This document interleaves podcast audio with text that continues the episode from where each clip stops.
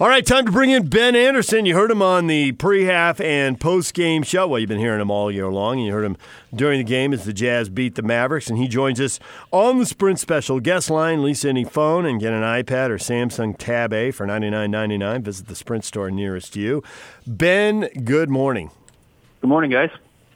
So I'm curious how you explain the confidence level with the Jazz. How in the world does this work? Because they looked so shaky during the five game losing streak. They just like, oh no, we might lose it. And I never thought they looked like that in the fourth quarter. Even though it, it got tense, they had to hit some shots and all that to push a four point lead back to seven or whatever.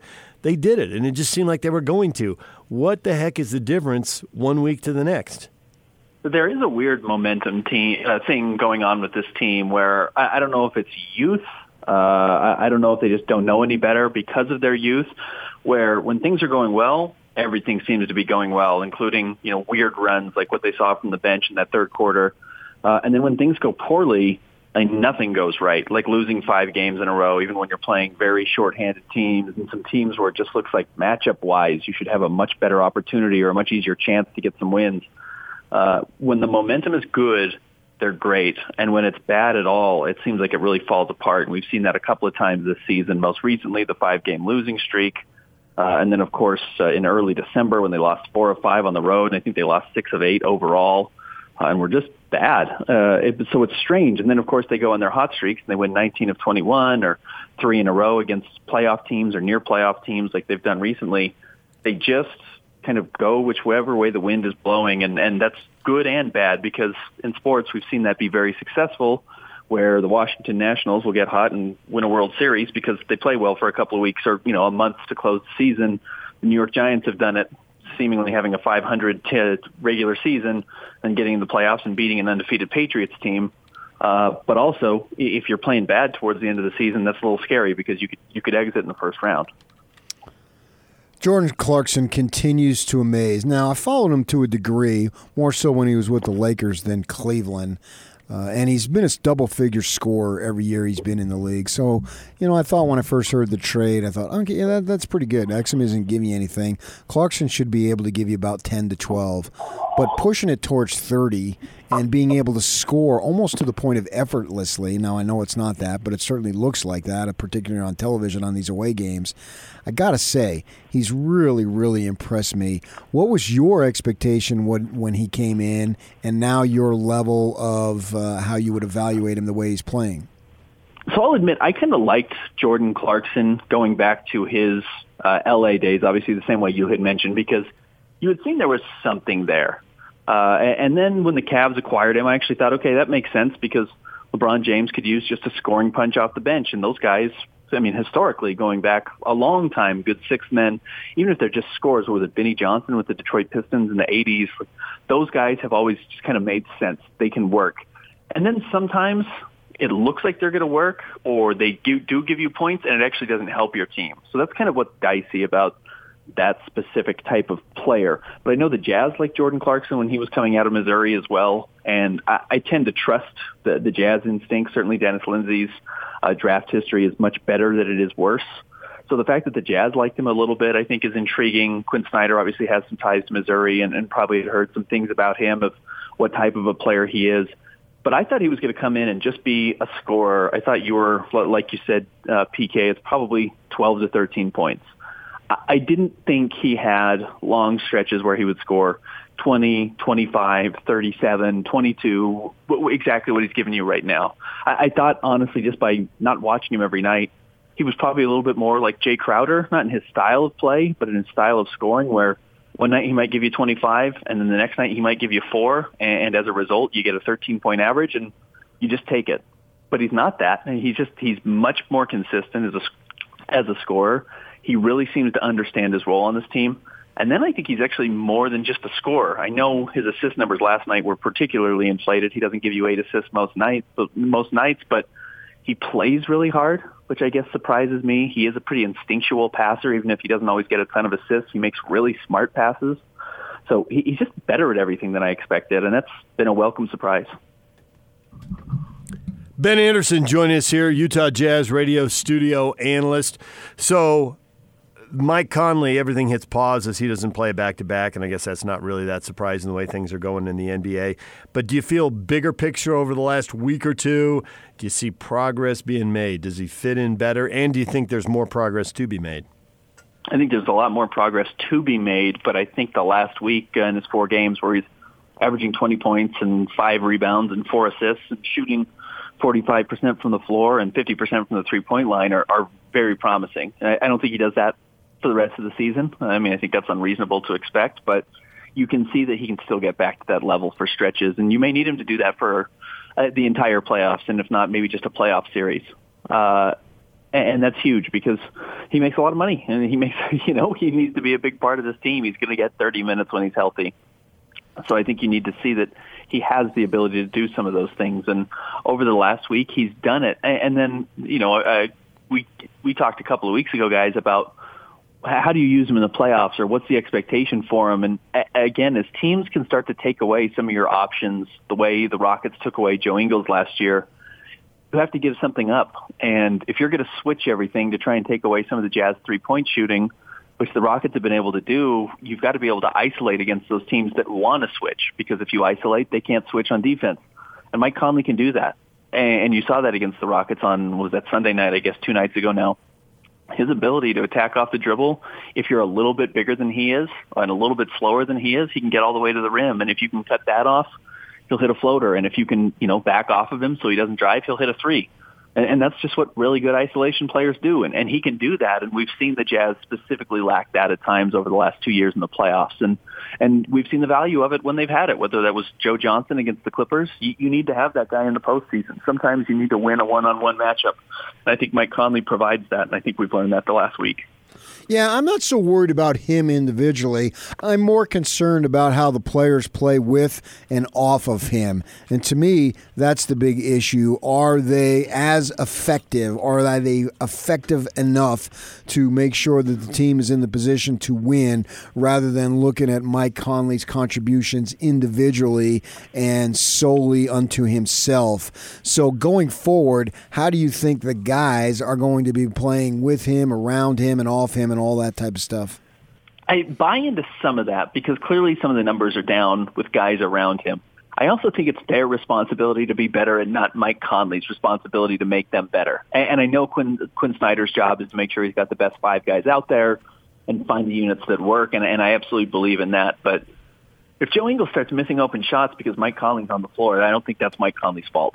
Uh, but, but I do understand the concept that the team's got to be playing well as a whole I, do think they're still readjusting clearly to what Mike Conley offers, uh, and, and they're going to get back there.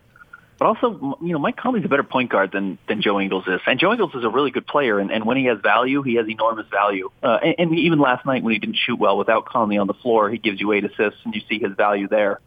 Uh, but what Mike Conley does, he's better at than anyone else on the team. So you've got to find a way to use that. And I think you have to find a way to keep that on the floor. And, and honestly, it's going to require the rest of the guys adjusting as much as it's going to require Mike Conley adjusting to them. And I think that's the vision the Jazz had. I, I think it's the, the vision the team is committed to because they continue to put Conley out there in those situations and ask everyone to play off of him. And I think you're going to see that. And I think it's going to help in the long term. Guys like Donovan Mitchell, who in the playoffs don't have to be the only guy doing it.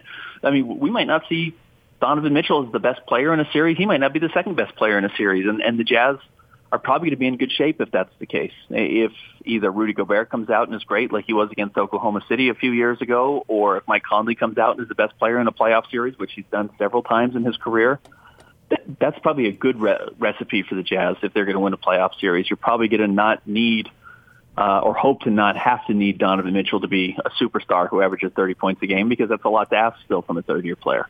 It's just, I think, the whole thing that has to come together here is there's a rhythm to the offense and the way the ball moves. And I thought with Conley out there, I thought regardless of who the combination was on the floor, that the last two games, Houston and Dallas, you could feel it. And I think there are three guys who are likely to break the rhythm of the offense, and they're all new to the team.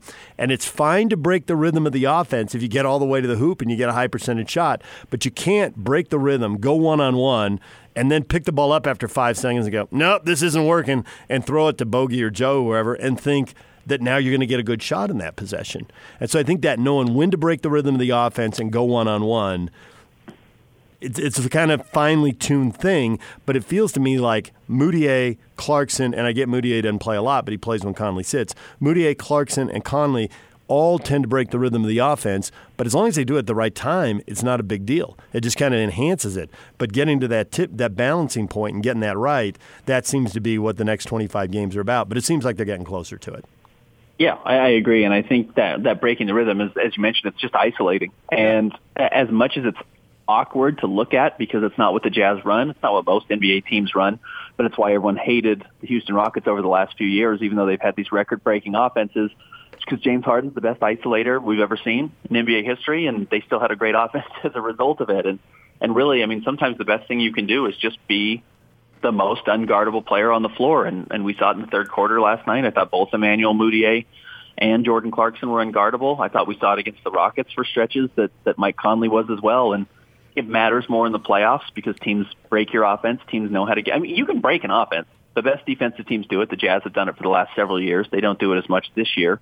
Uh, and then you've got to have an answer to it. And I think that's where this value will continue to shine more so for the Jazz in the playoffs. But it would also help in the regular season when teams aren't uh, don't have the ability to take everything away for the Jazz to be able to run that offense that can be so effective uh, that Quin Snyder has installed when Conley's on the floor. And I totally agree with that. You think the Nuggets are getting enough run as far as how good they are?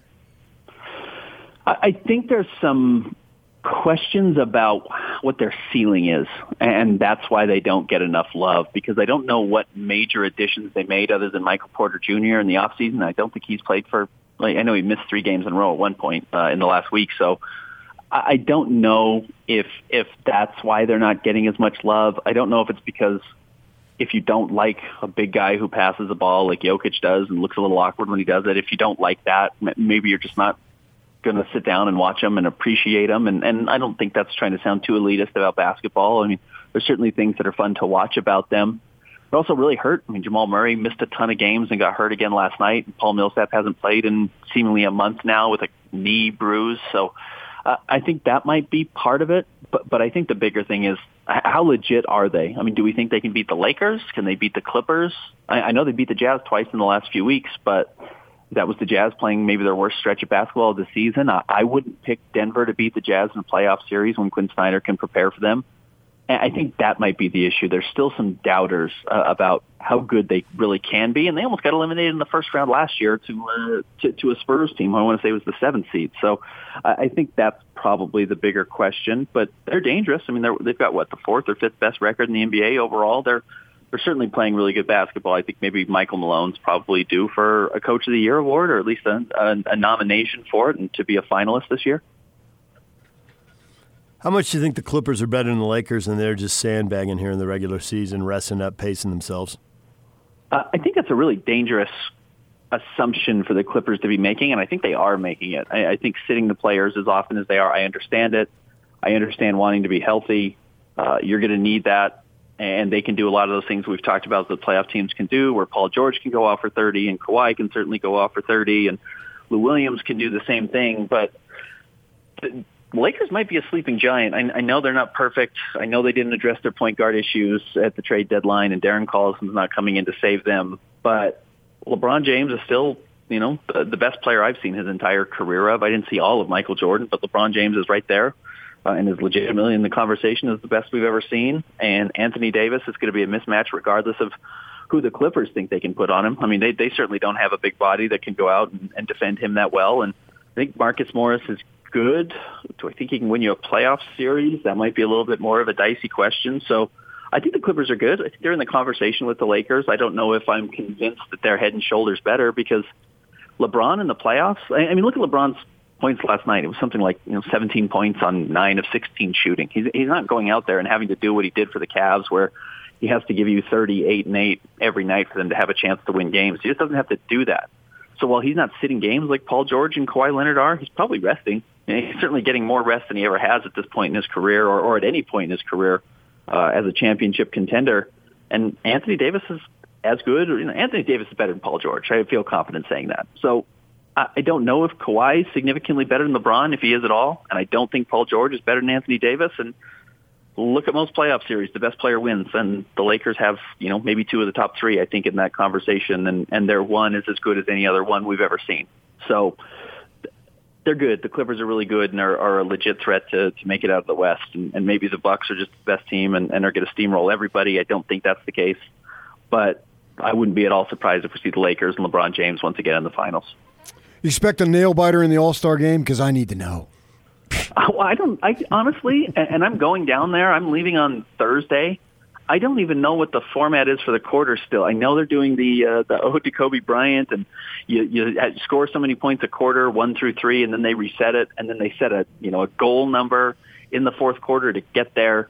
It's just a lot. It's kind of going to be uh, hard to follow. I think a little bit, especially because it's not a game that people sit down like a playoff game and watch for the points. They watch for the highlights. So now having to track the, the scoring I think might be a little bit goofy. Uh, but LeBron James, and no offense to Donovan Mitchell and, and Rudy Gobert, who were drafted by Giannis, LeBron James is a much better general manager than Giannis is, and picked much better players. So it might not be a uh, it might not be a nail biter at all. So you're saying LeBron's not only a great player, he's like Jerry West too? Uh, he might be. He, he could have a post. he could have a post NBA career that good if he decided he wanted to be a, a front office person. I suspect he's probably more of an owner, and you hope as an owner he doesn't meddle too much in what the uh, the front office does. But LeBron LeBron's a, a great basketball mind, and then maybe he is. Maybe he has a chance to be the next Jerry West. Ben, we appreciate it. Thanks for a few minutes. We'll hear you on the games. Hey guys, thanks. All right, listen to Ben right here on the Zone Sports Network, Jazz pre, half, and post games.